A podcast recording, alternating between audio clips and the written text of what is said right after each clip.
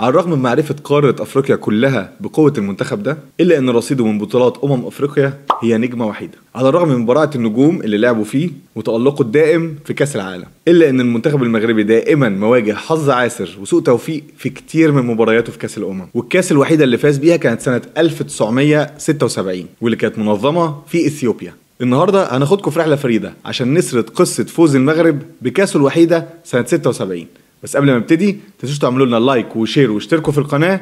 إحنا موجودين على فيسبوك وتويتر ويوتيوب وجميع قنوات البودكاست.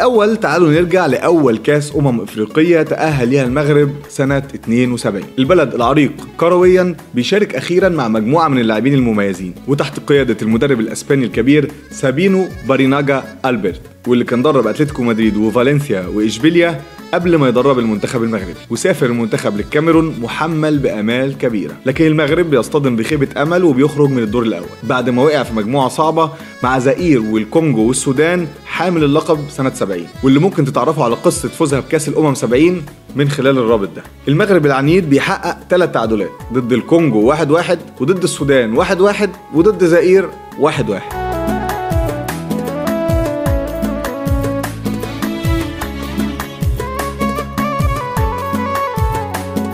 عشان يجي في المركز الثالث بفرق الأهداف المسجلة. بعد الكونغو اللي سجل خمسة واستقبل خمسة في حين إن المغرب سجل ثلاثة واستقبل ثلاثة. وبعد سنتين الجميع استنى المغرب في نسخة 74 اللي استضافتها مصر. لكنه قطع البطولة بسبب مباراة في تصفيات كأس العالم 74 بين المغرب وزئير واللي خسرها المغرب 3-0 وشهدت اعتراض مغربي عنيف على التحكيم. أدى في النهاية لانسحاب المغرب من بطولة أمم أفريقيا. لكن في هذه الأثناء كان عند الجمعية الملكية المغربية لكرة القدم خطة جهنمية تحطها في مراكز تقدمية.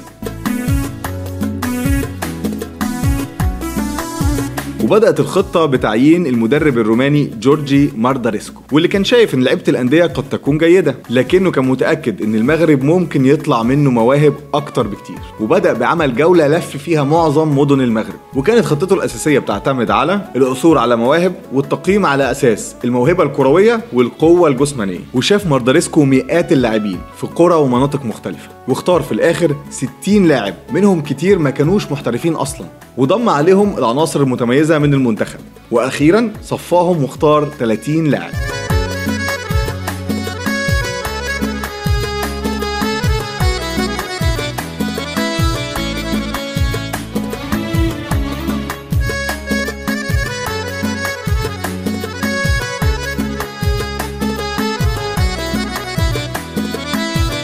مارداريسكو كان مهتم جدا بحاجتين. الأولى الالتزام والانضباط. واللي كان متوفر من خلال لعيبة الجيش الملكي واللي كان كتير منهم عسكريين. والتانية روح الفريق الجماعية. اللعيبة كانت بتتدرب في معسكر مغلق طول الأسبوع وبيسمح ليهم المغادرة للعب مع أنديتهم في نهاية الأسبوع قبل العودة للمعسكر مرة تانية. الأحداث دي في نفس الوقت كانت مقترنة بروح وطنية عالية. ففي سنة 75 انطلقت المسيرة الخضراء وطبعا وصلت الروح الوطنية دي للاعيبة المنتخب اللي كانوا بيستعدوا للسفر إلى أقصى شرق القارة أثيوبيا.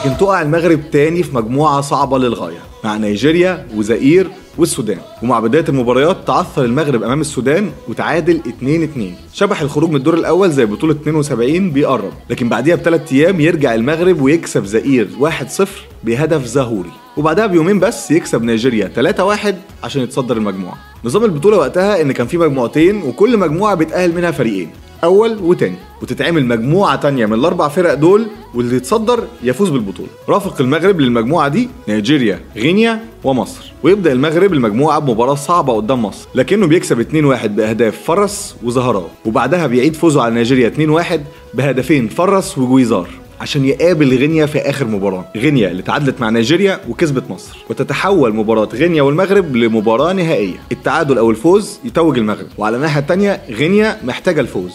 وبعد نص ساعة بس شريف سليمان يعقد موقف المغرب ويحرز الهدف الأول لغينيا.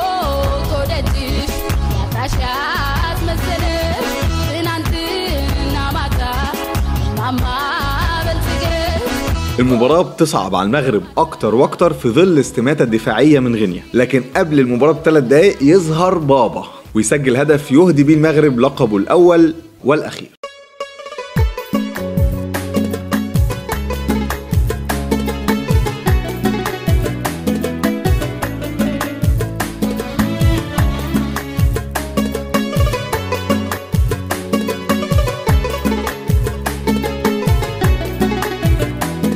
عشان يثبت المغرب إن الكشف عن المواهب وجود خطة واضحة لكرة القدم مع الالتزام ووجود انضباط وروح الفريق هيحول خيبة 72 لنصر في 76 نشوفكم في حلقة جاية وبرنامجكم كورة شرف.